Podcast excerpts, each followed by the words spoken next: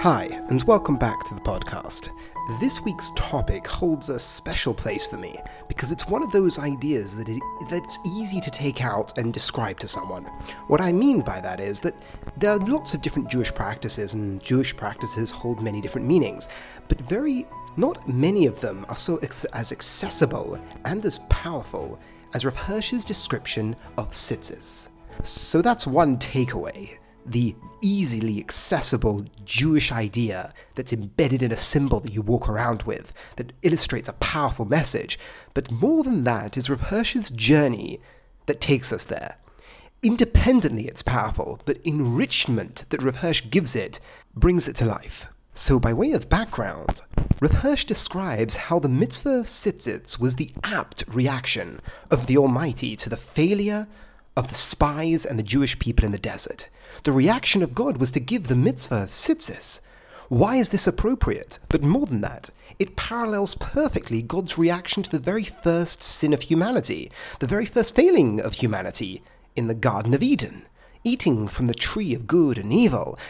The narrative describes God's reaction to present them with clothing. This is the journey Rav takes us to. But more than that, because it's relatable to something that we live out in our daily life today, it allows us to really take part in real symbolism because it bridges the gap from philosophy to like embodied action, from the abstract to the practicals because we know what tzitzis are. They answered a question all those years ago, but they relate to questions that we have today the nature of freedom, duty, and creativity and expression within the framework of religion.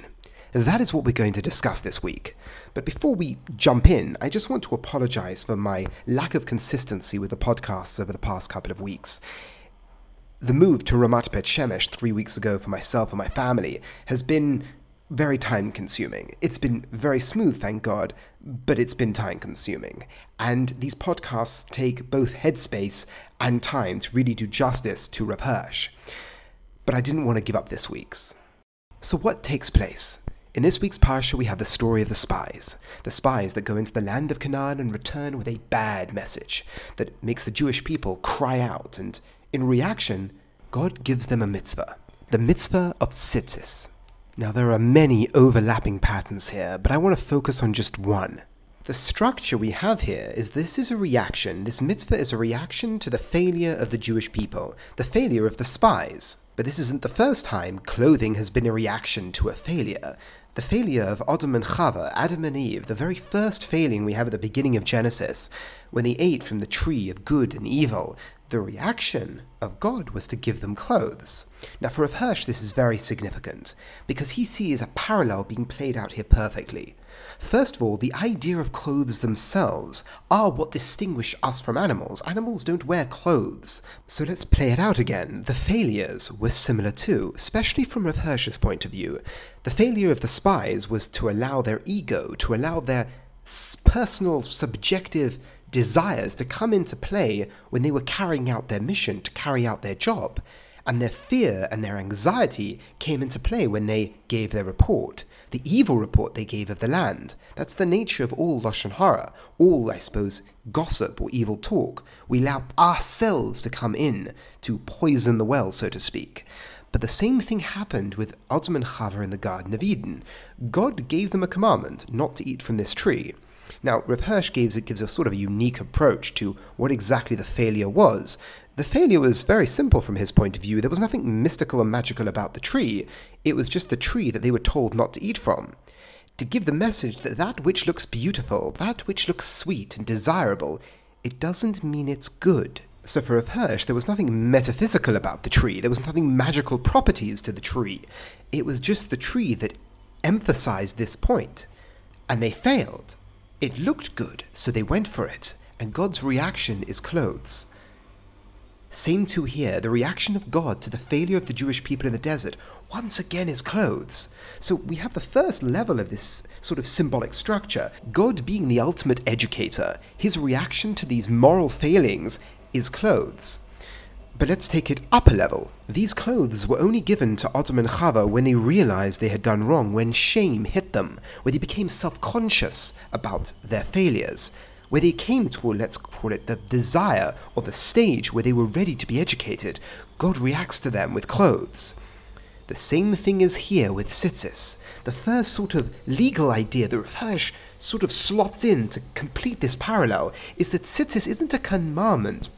It's a commandment if you want it to be. You put tzitzis on a four-cornered garment, but you don't have to wear a four-cornered garment. You have to want to. You have to be ready. You have to be self-conscious in the need for this education. It's once again the pattern working its way out the same way. So let's play it out again. We have the failure of both and Chava and the Jews in the desert, and the educational response of the Almighty is clothes. But there's another layer there, that it only came about in the Garden of Eden when they realized they had strayed, when they realized they had done something wrong. God's reaction to them is clothes, and the tzitzits that the Jewish people receive in the desert once again is interlaced with this freedom if you want it, if you want this educational message, if you're ready for it.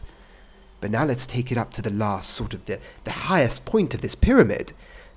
What is the actual symbol? What are tzitzis? And how do they filter back down to the rest of the structure? This is where one of Rav Hirsch's most profound ideas come into play. So we have the reaction to the failure of the Jewish people in the desert is of tzitzis, and only if you have a four cornered garment that you want to wear do you have to attach these strings to. Okay, but what are these strings? Well, it's basically seven strings of white and an eighth string of blue. And for Rav Hirsch, this is where we really get the message of this week's parasha, a message that takes the abstract ideas of religion and philosophy and morality and draws it into life through the medium of a symbol of tzitzis.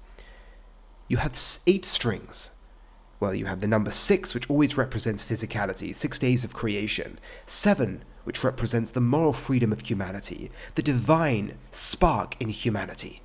And these strings, these seven strings, are knotted together to show that the seventh, the divine nature of man, must be in control of the other six. There is a tight knot of two thirds of the tzitzis to remind us that our lives have to be structured, have to be structured in duty.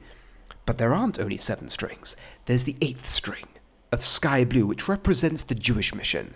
These are added together and intertwined in knots of one third. These three elements of our personality these are the threads that are woven throughout our lives the, the animal part of what it means to be human, the divine part of what it means to be human, but then again the uniquely Jewish mission, represented by the number eight, which we have from the bris milah on the eighth day, and here represented by the thread of sky blue. And all these are knotted together two of these energies must be the ruler over the sixth, the seventh, what it means to be human, and the eighth, what it means to have the Jewish mission and the Jewish responsibility. This is what it means to be human, to subordinate the sixth, to subordinate nature under what it means to be human, the divine human part of us, the part of us that is in the image of God. We put under it, under its control, into a structure, the animal side of us, and we uplift it and make it divine. But the Jew has the extra mission, the mission of the eighth string, and all these are bound together in a knot. But now the true beauty of the symbolism comes into play because it's not only relevant into the story that we have here, it is a truth that transcends all stories. It's a truth that transcends all cultures. Yes, they are bound together. Yes, these strings, these eighth strings, are bound together in knots, but not in the nature that's suffocating. As I said, one third is bound up, but two thirds hang free, representing a truth of existence that with structure allows freedom to blossom forth. Even the word tzitz means to blossom out. That truth is given over by the tzitzis. Yes, there is a bound, there's a structure, there are knots, Without any form of structure, you don't have freedom. As I said, that is a universal truth. Not only a truth essential to the message to the Jewish people, a universal truth of what it means to be human. You can't play piano until you know a semblance of the rules. You can't express yourself in art or in literature until you know the rules, until you have language Language itself is a structure. Without structure, you have chaos. That is the message of the Tzitzis. The reaction we had to the failure of the Meraglim was clothes. The reaction to that very first failing in the Garden of Eden, once again, was clothes, because clothes represent our ability to transcend our sensual or our ego. Clothes represent what it means to be human. But then we brought it up a level, and we showed that it's not just the message, but it's education. Education is key to what the Torah is doing, but education only really comes in its purest form when the student wants to be educated. When we want, or we're at a level where we realize we need education and we want to grow. When it came to Adam and Eve, it was when they realized that they had done something wrong, when they became self conscious, when they experienced the shame and they hid. And God's reaction was clothes.